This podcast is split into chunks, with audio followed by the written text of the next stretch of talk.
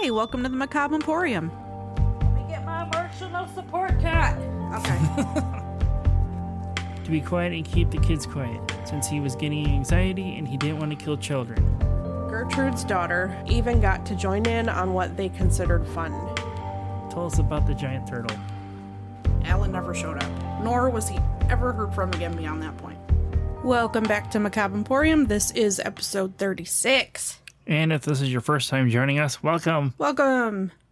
Not a wackadoodle people this week. Just throw everyone off. Ha.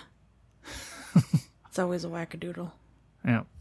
But anyhow, not much going on in our lives again, other than we had some personal issues we had to get straightened out. So this no episode last week, and also to help us kind of reset on getting back to our normal schedule of recording and things. Yep. But I'm going to ask everybody if you had some kind of paranormal experience to send us in some stories so we can share them during the month of October. Ooh, yeah. Spooky time. Mm-hmm. We've already had some sent in to us by one listener already. Mm-hmm. Before then, we shared them in a previous episode. Yep. And we haven't looked into those stuff yet because I kind of decided we should probably keep those for October. Correct. So, next thing is, what do you have for us this week? I'm doing true crime, obviously.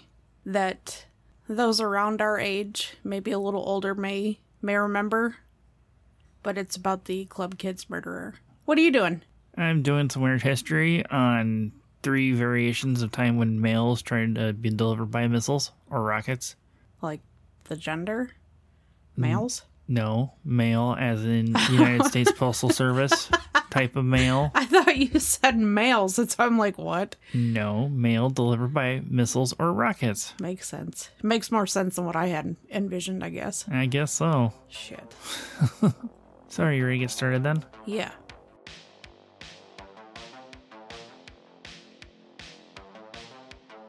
The 1980s was filled with a ton of pop culture. Some of the greatest movies to ever exist came from this time.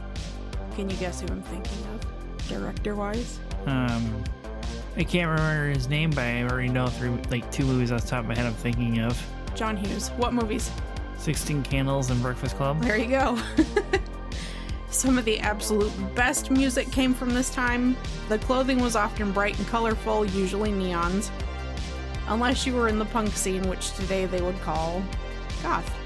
But back then, it was just punk. Right. You know, think Susie, black hair, black makeup, black clothing, black Doc Martens. It's pretty much what that was.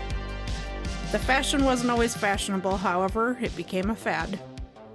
And let's not forget the jelly bracelets and bangles. The ladies and the men of the 80s rocked hair bigger than a mushroom cloud and probably ruined a layer or two of the ozone with all of the Aquanet they used. And wood paneling everywhere. Well, God, yeah. Technology was advancing and out came MTV, which is still a thing today, but not even remotely the same as MTV back then. Right. Let's test Sarah's knowledge. What was the very first music video played on MTV when it aired? Uh, Money for nothing. Nope. That wasn't it? Nope. What was it? Video killed the radio star. No, it wasn't. Yes, it was. No, it wasn't. Yes, it was. Money for Nothing was the first music video to use CGI. Okay. In capacity to that, what it was. I don't know why I was thinking that was the first video. Probably because it's one of the very first music videos that comes to mind when you think of the 1980s. It could be. As cheesy as it was. Or other songs from Murray Head, maybe. Nope. The 80s was a time of fun and entertainment. The teenagers and those in their 20s found a sense of freedom in the music and clubs that popped up. Dancing and music became a way of life. You find your niche, you found your people. And that's what they did, and that's when the club kids gathered. One of the most famous club kids to exist was an artist and an American club promoter by the name of Michael Alig. A L I G, Alig. Michael was born in South Bend, Indiana on April 29, 1966. He attended Penn High School and got straight A's during his high school career. When Michael became a teenager, he was consistently bullied after he came out as gay, which is nothing new, but I'm sure back then it was probably Oh, yeah. That's something you didn't less accepted. So once Michael graduated in 1984, he chose to move somewhere less conservative when it came down to how you lived your life. He chose to move to New York City and attend Fordham University to study architecture. After some time, he chose to transfer to the Fashion Institute of Technology. This is where he met the boyfriend of artist Keith Haring. He would show Michael what New York City li- nightlife was all about. And with that, Michael knew where he wanted his life to go. He dropped out of school to work at a nightclub called Danceteria as a busboy. Danceteria, like cafeteria. Yeah. Fancy. As Michael worked at Danceteria, he also studied the business side of nightclubs and soon thereafter took the job as a party promoter. He had a real knack for thinking up and creating some of the most over the top parties in the scene, which sent his name skyrocketing into the club world. Michael and his regular clubbers started to present some quite flamboyant personas, which later got them the nickname of Club Kids. The clothing they wore was more costume like than clothing. Former club kid James St. James described the club kids as being part drag, part clown, and part in- part infantilism. The club kids was just a group of different people with huge dance club personalities. As you can imagine, drugs were a huge factor within that club scene. Ketamine or Special K, heroin, cocaine, ecstasy, and rufinol, which, you know, roofie, date rape drug. Yeah. Michael was the ringleader of the club kids, and they came up with very imaginative names for themselves. Some of the participants in Club Kids was Jenny Talia, Okay. Dan Dan the Naked Man, RuPaul. Yes, that RuPaul. No, I was laughing at Dan Dan the Naked Man. Dan Dan the Naked Man. Because in um, uh, summer camp for Cub Scouts, we had Dan Dan the Nature Man. He was like the nature specialist for the camp, so that's why I was laughing about it. Oh. And I have never thought of that until like just now when you said that. So there was also Astro Earl, Superstar DJ Keoki, Lady Bunny, Angel Melendez, Richie Rich, Walt Paper, Robert Freeze Riggs Dash Prestano, Desi Monster, and Amanda Lepore, who's a very famous crossdresser, if I remember correctly. And the infamous Cotton Candy Flow. that elusive bitch. yeah. Anyways, the club kids started in the back rooms of small clubs and then blossomed to be front and center wherever they were. They had been known to throw parties that they called outlaw parties, which was basically them walking into McDonald's, Dairy Queen, Burger King with their boombox and throwing a fucking party in the middle of the day, which you can imagine got them Right. kicked out numerous times. It reminds me of a Vine video that I remember that I seen recently that's popped back up about some guy dressed as Ronald just screaming about let's get and oh it's like let's get McFucking twisted up in here and he's like just dancing on the counter but he's like screaming at the top of his lungs as his family comes in. Wow. Wow. People are stupid. At one point, this large group of club kids were touring the US and throwing parties to certify those areas as like chapters of the original club kids. Yeah.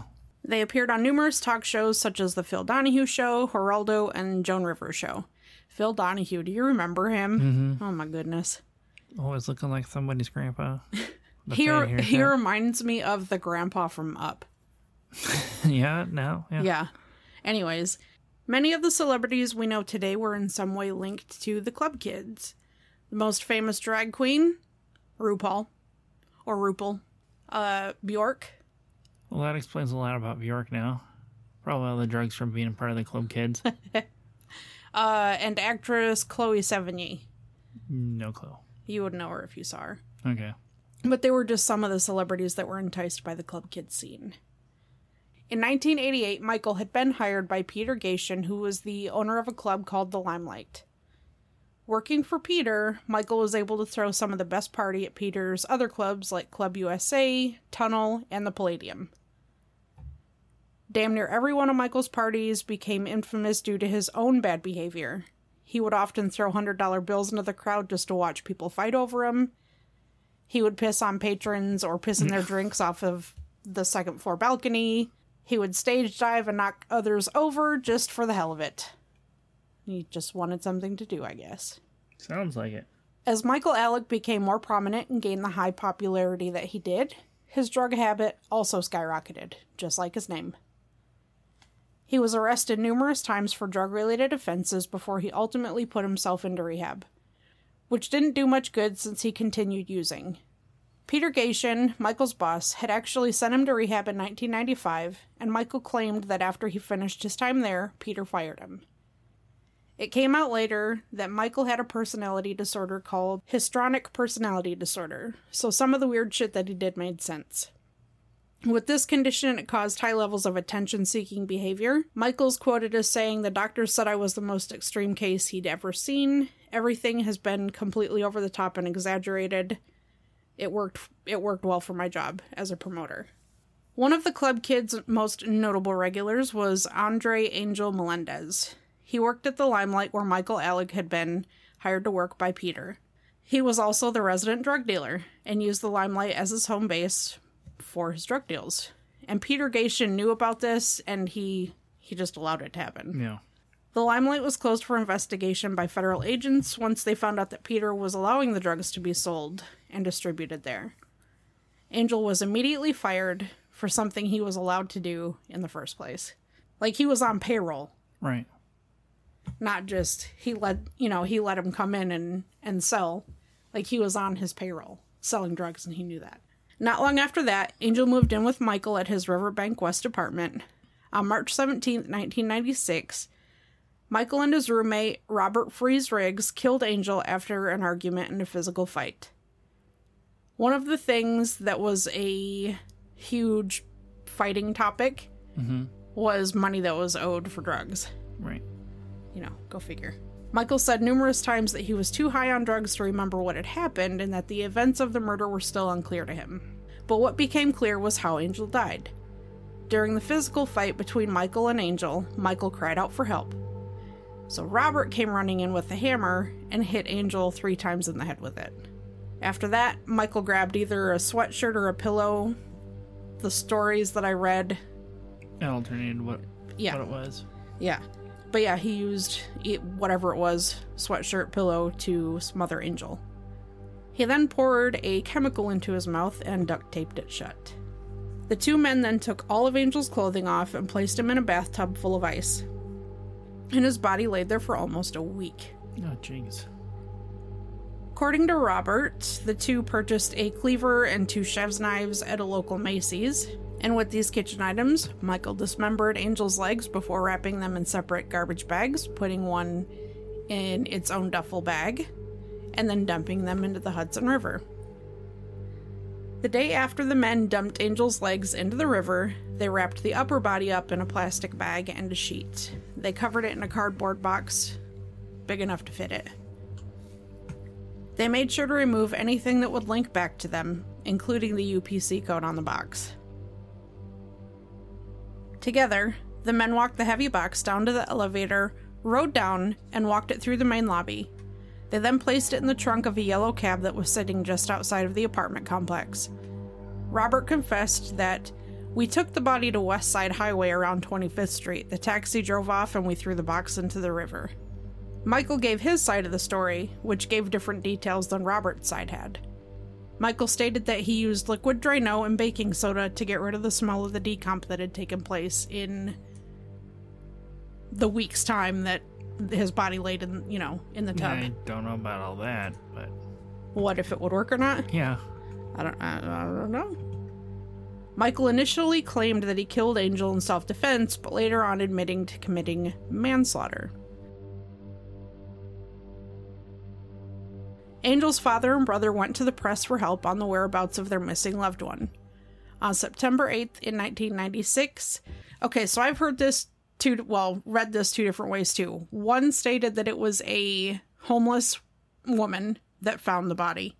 Well, the torso, and that um, the other one was that it was like two young boys that found it. So which one it was, no clue. Right. But either way, somebody discovered the torso and it was pulled from the water and identified as a John Doe. The Staten Island Police Department had to use dental records to figure out who the person was. The coroner had misidentified the person as being an Asian male, but on November 2nd, 1996, the mutilated partial corpse was identified correctly by dental records this time as being that of Andre Angel Melendez. Now, Michael knew he fucked up and he fled before the authorities could get to him. He took off to Toms River, New Jersey. There, he moved into a motel room with his boyfriend of the time, who was a drug dealer named Brian. However, the law caught up with him, and on December 5th, 1996, Michael was caught and arrested at that motel. Hours after Michael's arrest, Robert was arrested in Manhattan. Michael kept claiming that he and Robert killed Angel in self defense and hacked up the body, wrapped it up, and discarded it in the river out of panic. Sure, yeah. okay. I don't know how many times I've ever heard of somebody's, you know, saying, "Oh, we killed in self-defense," and then live with the body for a fucking week, and then hack it up, and then throw it into a body of water of some sort. Right. I mean, you'd think you would panic right then and not a week later be like, well, fuck, let's panic now. Let's get rid of the body. Yeah. Eh. Pe- Like I said, people are stupid. Robert confessed to the authorities by saying, On Sunday in March of 1996, I was at home, and Michael Alig and Angel Melendez were loudly arguing and getting louder. I opened the room and started towards the other bedroom, at which point Michael Alig was yelling, Help me, get him off of me. Angel started shaking him violently and banging him against the wall. He was yelling, You better get my money or I'll break your neck. I grabbed the hammer and hit it and hit Angel over the head. He also confessed to hitting him in the head three times with that hammer. He then went on to describe what Michael had done with the chemicals in his mouth, as well as the smothering. Prosecutors were wary of charging Michael with first degree murder because they were hoping he would testify against his former boss, Peter Gatien, for allowing the drugs to be sold in his establishments. They felt if they worked with him on this plea that he might be inclined to help them with Peter. But alas, both Michael and Robert were offered plea deals, sentences from 10 to 20 years, but only if they pled guilty to manslaughter, which was a lesser charge. They both did that on October 1st, 1997. They pled guilty and earned themselves 10 to 20 years in prison. Michael's incarceration led him to be transferred from prison to prison within the New York State prison system. He also did time in the psychiatric ward at Rikers Island. I have never heard anything good about that place. I don't think I have either. Maybe it might be, I guess you could say, a road trip episode we can do do something on Rikers Island. Most fucked up prisons in each state. Maybe. That'd be cool. Anyways, in 2000, he was placed in solitary confinement after being caught using heroin at the Southport Correctional Facility. He remained there for two and a half more years after that because he kept failing his drug tests. No shock. Right? Michael was eligible for parole in 2006. So in November 2006, his first parole request, which was denied, Michael claims it was because the officers had watched the movie Party Monster starring Macaulay Culkin, who played the role of him. He was denied again in July of 2008 due to numerous failed drug tests. In March of 2009, Michael decided he finally wanted to quit using, and he stated that he's been sober ever since. well, get on that, but fuck you for killing somebody. Correct. Michael was granted parole on May 5th, 2014. The conditions of his parole was that he was to, to return to New York City. He had to adhere to an 8 p.m. curfew, random drug tests, anger management counseling, as well as job readiness training. And obviously, none of those things were on his radar. Right. Once back home, many of the original club kids came to Michael to offer him aid or to help him get, you know, just set back up in life in society. At the end of 2014, Michael had attempted to make a career out of pop music and released an EP called What's In. That didn't take him very far, so he turned to literal art. And in June 2015, Michael held his one and only show in three different art galleries at the same time. The invitations were handmade and only contained the address of where the invitee was invited to. Though all of the careers he tried to set for himself, he always returned back to his club kids' roots. On February 2nd, 2017, Michael was arrested again for trespassing in Joyce Kilmer Park to smoke crystal meth at 1:30 in the morning. He was brought into the station solely for being in the park at 1:30 because it closed at dusk. However, once they got him to the station, you know, they have to pat you down Right. and they wound up finding a baggie of crystal meth in his pocket. so he was, you know, jailed and he pled guilty for that too. He did get back into hosting parties, but this time virtually. He hosted virtual Zoom parties every Saturday night during the COVID pandemic, along with a few of the other original Club Kid members. On December 23rd, 2020, just after midnight, Michael was found unconscious by his ex boyfriend in their home. He had used heroin and gotten really sick due to it and was pronounced dead at the scene. He was only 54 years old. The day after Christmas, Michael's mother came out and confirmed the cause of her son's death was from an accidental heroin overdose. The medical examiner verified in May of 2021 that Michael hadn't died from just heroin. He also had fentanyl, acetylfentanyl, which is like an offshoot of fentanyl, like a, a sister. Yeah, like a drug. knockoff brand version of it. Yeah.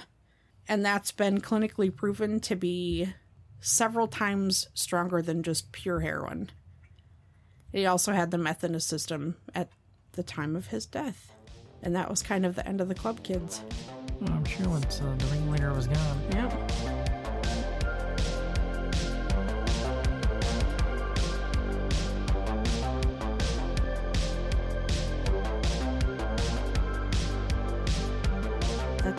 That's Michael Alig and the club kid.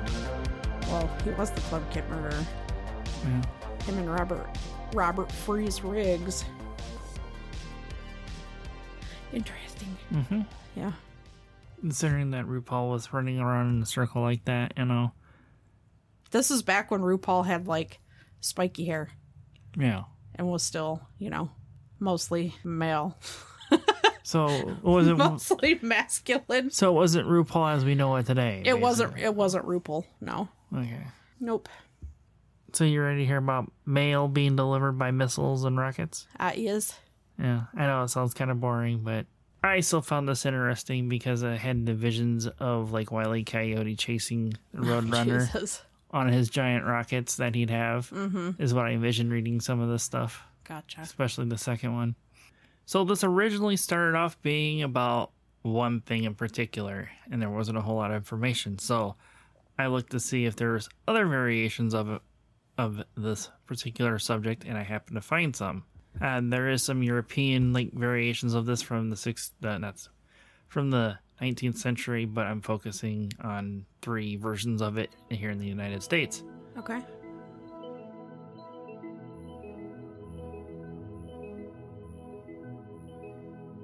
With next day delivery or same day delivery by drones with Amazon in some areas, or some call it skeet shooting with prizes, I was curious on how in our past we have tried to deliver packages in the mail faster than using trucks or trains. Everyone's first thought might come to being the Pony Express with promises of mail from Sacramento to St. Louis in 10 days or less by horseback, which still seems like a lot of time today, but for the, the year the service existed, it was a big deal.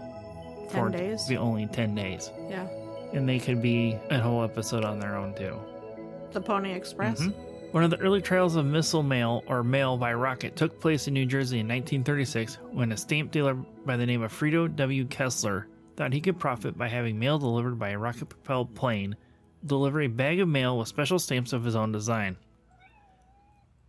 Then make a profit selling off the special rocket mail as souvenirs. Kessler would go on to create the Rocket Airplane Corp. Corporation and hire a German rocket expert named Wiley Ley that recently immigrated to the United States after fleeing Germany as the Nazis came to power. Kessler would ha- also have Ley design the plane itself, along with the stand he would launch the rocket plane from. Kessler would actually have two planes constructed. The second would be designed by Dr. Alexander Klemin of the Guggenheim Institute of Aeronautics. So this guy knows what he's doing because you get that name Guggenheim attached to it. I would hope so. Each of these planes would be constructed from duraluminum, which is an earlier type of aluminum that can be hardened. These planes would be 14 feet in length and a wingspan of 16 feet, and they only weighed 60 pounds apiece. the entire plane was only mm-hmm. 60 pounds. but wow. without fuel in it. This is, Oh, okay. So the main body of itself was 60 pounds without a fuel, without its fuel and its load. A gas-powered catapult would help launch these planes into flight. Before Kessler's rocket mail planes would take flight, he took out full-page ads and stamp collecting magazines offering stamps for 50 cents and flown covers, which is not an envelope, which I first thought it was. Mm-hmm. It is actually like a hard cardstock cover that goes over your envelope to help protect it Okay. and these covers or envelopes, however you want to look at them as, would be 75 cents. So for the stamps was $11.05 today, and the covers would be $16.58 here in 2023 when we're doing this episode. Eleven. $11, $11 for, the a stamp. A very a very special rocket mail stamp. Jesus.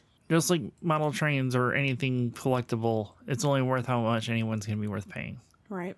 John G. Silik of Greenwood Lake, New York, and stamp anti-stamp collector himself would, ca- would campaign to have this rocket plane launch take there. Was an ideal location for the launch since the lake would be frozen solid during the winter months. Their plan was to collect all the purchased stamps, letters, and postcards totaling 2,500 pieces total and placing them inside an asbestos-lined bag in the back of the fuselage of the rocket and launch it into Hewitt, New Jersey on the south end of the lake, two and a half miles away. Kessler expected his rocket to reach a top speed of 500 miles per hour. This first launch would be on February 9th, 1936, and 500 people showed up to witness this historic event. The superintendent of airmail services, Charles Gredick, and Edward Pendray of the American Rocket Society were among the spectators. After a christening attempt by John Slage's five year old daughter Gloria with a cup of snow, but it had frozen solid in the cup. And the two rocket planes are named after his five year old daughter Gloria. Hmm. After this christening ceremony that they tried, Gloria 1, we'll just say, was put on the catapult and was ready for launch.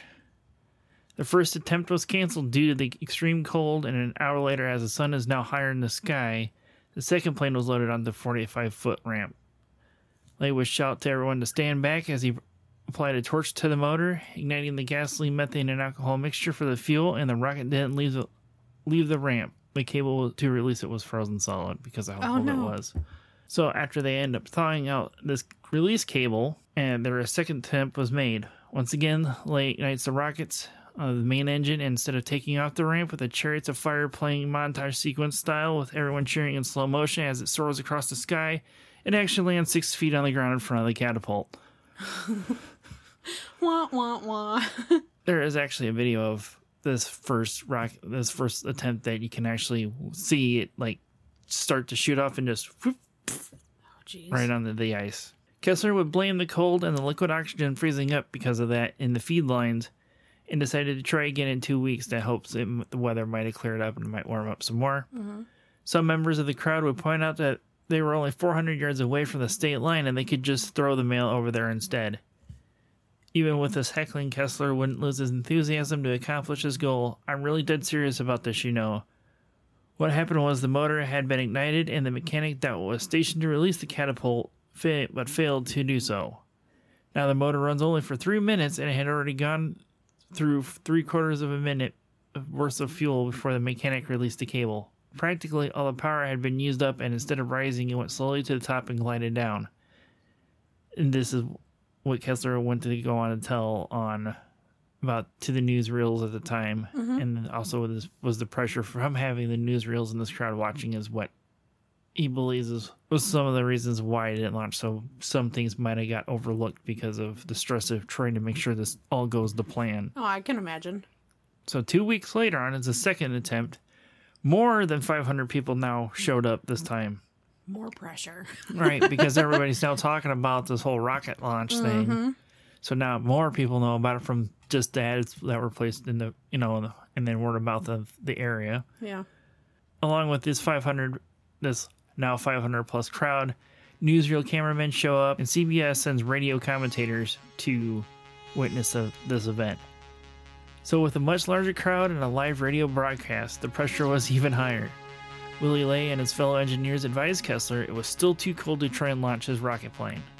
But Kessler didn't want to disappoint people a second time, and he was afraid they wouldn't return if he had ordered the launch to be canceled. So he continued on with it anyway. Mm-hmm. Gloria would be refueled and loaded onto the catapult, and Ley this time would ignite Gloria's engine, and as flames shot from her engine with a shriek, Gloria would take flight in the sky and veering to the left slightly, closely circling to the onlookers, and then straightening out before crash landing into the frozen lake. Gloria was badly damaged in her landing and it wouldn't be able to fly again. However, it did make it across the state line into New Jersey. The mail inside the rocket would be collected by Willy Ley and taken by sleigh to the Hewitt post office to be stamped by the postmaster. Mission accomplished, and the stamps collectors are now happy. The rockets named Gloria wouldn't fly again after the second one fly, uh, being sent up for a flight. Her wings ended up folding 50 feet into the flight. Oh.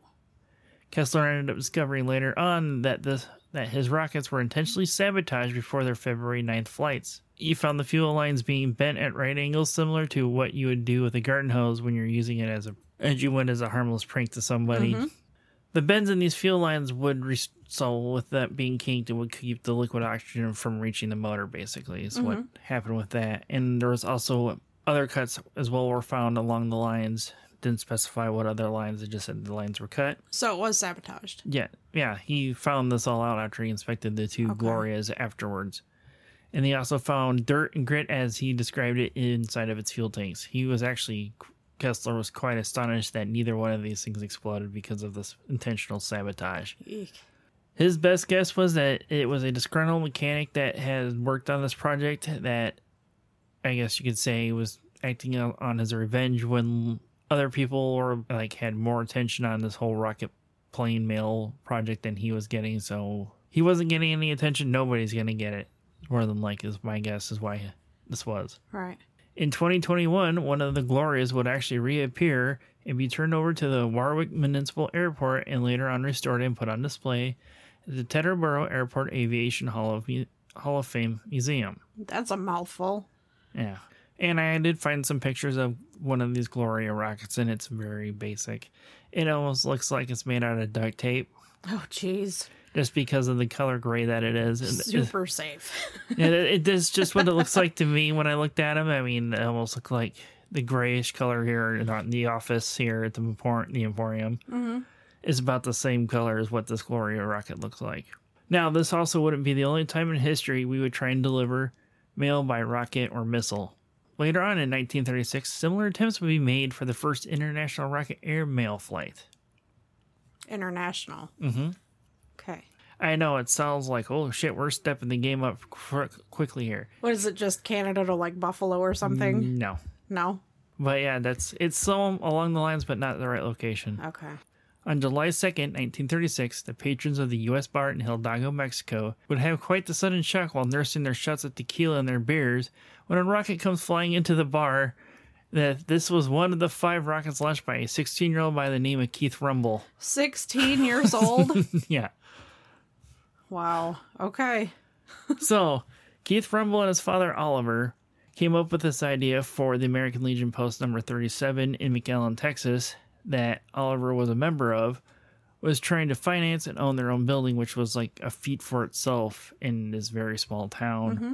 and to be the first South uh, American Legion in the Southwest United States and part of Texas to accomplish this feat. Keith came up with the idea to make special stamps that they could sell to raise money for the American Legion Post after hearing about the rocket planes in New York. Keith told his father that if we launched them into Mexico from Texas and then back, it would make it international mail since these two towns were only separated by the Rio Grande River. Okay. His father thought this was a great idea. The Legion would sell triangular shaped rocket stamps for 50 cents as well, just as Kessler did in New York. And one of the things that was in there was you can buy them for 50 cents each or a pack of four for $2. I know. Math. Right. They just they probably if you said it right, you're gonna trick somebody and like, oh yeah, that sounds like a great deal. When like, you're literally paying what you Right. would pay anyways. Right. now Keith's rockets would be constructed from cardboard and fiberboard, and you would think like my first thought of this was like the Wile E. Coyote looking rockets, basically. Mm-hmm. His rockets were only actually about seven inches in length and 12 inches in diameter, but to upsell them for the news story, they grew to be about seven feet in length by the newspapers. Unlike Kessler's rockets using fuel crafted by expert, theirs was fueled by gunpowder, so his were more like oh, glorified, you know, fireworks. Yep. After getting permission from both the United States and Mexico reluctantly, on July 2nd, it would be this big day. Now, Keith, this wasn't just like a will, uh, like on a whim idea that Keith had. He actually had a huge fascination in rocketry. He like would launch rockets from their backyard, but he would keep them tethered to their clothesline, so they wouldn't go out out of the range of their backyard. So they're just gonna hit the end of their rope and just like drop. Well, this is when he was just playing with them as a hobby in his backyard. Okay. So this wasn't his first time messing with rockets. Mm-hmm. So even at 16, that being this his main hobby, he knew what he was doing for the most part with this rocket launch. Yeah. This might be the only time in history that two countries might have fired off rockets at each other for the fun of it, you can say. Because any other time two countries are shooting rockets at each other, it's for, you know, bloodshed. The first rocket would be lit by the American Legion historian Garland Adair, and this rocket would explode over the river about 100 yards away from where it was originally launched.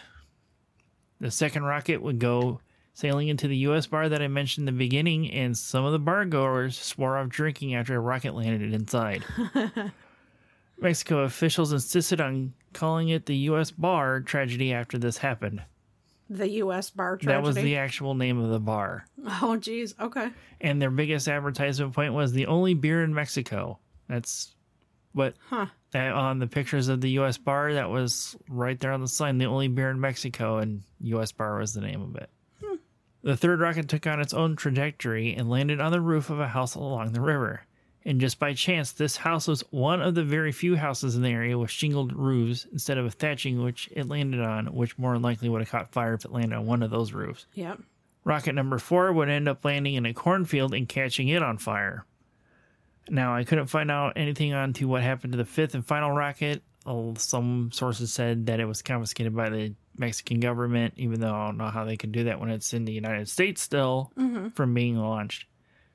But those that other ones, I guess you could say, did land in Mexico without incident, really. Well, the two out of the five. Yeah.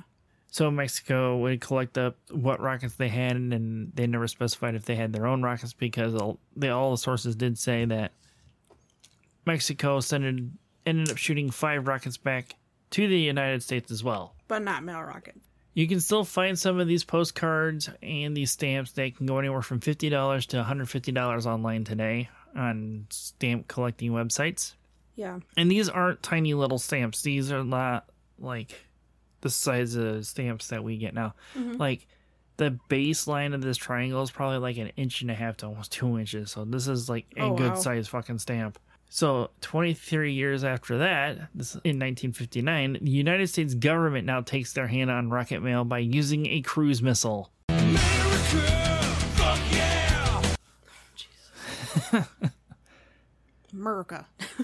Postmaster General was quoted during this experiment Before man reaches the moon, mail will be delivered within hours from New York to California, to Britain to India, or Australia by guided missiles. We stand on the threshold of rocket mail. Despite his enthusiasm, the Department of Defense saw this more as a demonstration of the U.S. mi- missile capabilities than a future, future of logistics for the U.S. mail. Mm-hmm. Because this is going on right in the middle of the Cold War, so this is a nonchalant way, I guess you could say, fuck around and find out, basically, Yeah. with this mil- with this cruise missile that we're using. But unlike the previous rockets I mentioned before, the missiles that just kind of went wherever they wanted, these had advanced guidance systems on it that could guide these missiles to where it needed to go with successful landing to its destination. June 9th, 1959, submarine USS Barbero would launch a 13,000 pound Regulus cruise missile from its deck to a naval base 100 miles away to the naval station in Mayport, Florida. This missile was designed for nuclear payloads, but this particular Regulus 1 class missile carried 3,000 letters addressed to President Eisenhower, Vice President Nixon, congressmen, state governors, and all postmaster generals in the Postal Union. With this letter, this is what it would standard typed out letter that everybody received said. Your receipt of this letter marks an historic milestone in the use of guided missiles for communications between the peoples of Earth. It represents, two, the close cooperation of Secretary of Defense McElroy, Department of Defense, and the Post Office Department in utilizing scientific advances of peaceful purposes. A limited number of letters identical to this one were placed in the Regulus 1 training guided missile on the guided missile submarine USS Barbero in the first official missile mail experiment on the United States Post Office Department.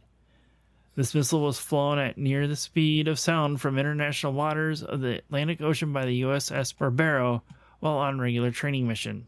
After the Regulus One reached its destination at the Naval Auxiliary Air Station at Mayport, Florida, near Jacksonville, this letter was canceled and forwarded to you as a significant philatelic souvenir. Hmm. Great progress being made in guided missilery will be utilized in every practical way in the delivery of the United States mail. You can be certain that the Post Office Department will continue to cooperate with the Defense Department to achieve this objective. Even with the success of Regulus One launching and landing in Florida safely, the cost of this project can never be justified by the Department of Defense as this missile mail project took place right in the middle of the Cold War. So our country's defense was more important than getting your cookies delivered to you by your Right. grandma Yeah. Like within an hour of them being made basically mm-hmm. is just some short variant like versions of the time we try to deliver mail by missile or rockets That's interesting. Mm-hmm. But now look at all the different ways that mail Right. comes to you. and like now you can see the videos the drones hovering above your yard and just bloop, dropping a box in your front yard these days Yeah. Yeah and you can also find some of the other like i couldn't find any of these letters anywhere just the curiosity of which they're going for or any of the stuff from the 19 from the earlier 1936 uh, ones from new jersey i found pictures but i didn't find them like on the auction site like i did the ones from texas Hmm. I wonder why. could be that there's so little of them when i came across all this there was another variation a weird way of mail i guess well not weird to us weird to us but not to people that have to do it it's called tin can mail which i might do as another episode another day it's how a very secluded island has their mail delivered to them Tin cans? Eh, and kind of Huh. other than people have to swim through shark infested waters Yeah, fuck all of that. they don't lo- no longer do it this way I would hope not. No. Technology's come far enough that you don't have their mail to... comes by airplane now, but this was, but they did it this way for quite a few years before an airstrip was built on this island. It's busy. we've been in the Emporium today, sir, sitting here yawning across from me, so it might be time for us to close up for today. I agree. So until next time, Remember, remember, remember, remember to creep it real. I guess I better do it for this week. remember to creep it real. Okay. Bye. Please check out our website at macabreemporiumpodcast.com. Join our Facebook group by searching Macabre Emporium. Like and subscribe on YouTube at Macabre Emporium Podcast. Follow us on Twitter at Macabre Emporium. And if you have any stories of the paranormal, your local true crime, or weird history that you would want us to look into and possibly do an episode on, email us at macabreemporiumpod at gmail.com. Remember to follow, rate, like, review, and share whenever and wherever you can and help us grow our little baby podcast.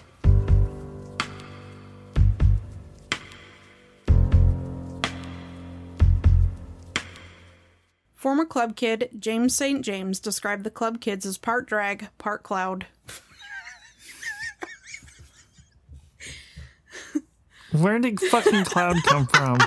It's supposed to be clown.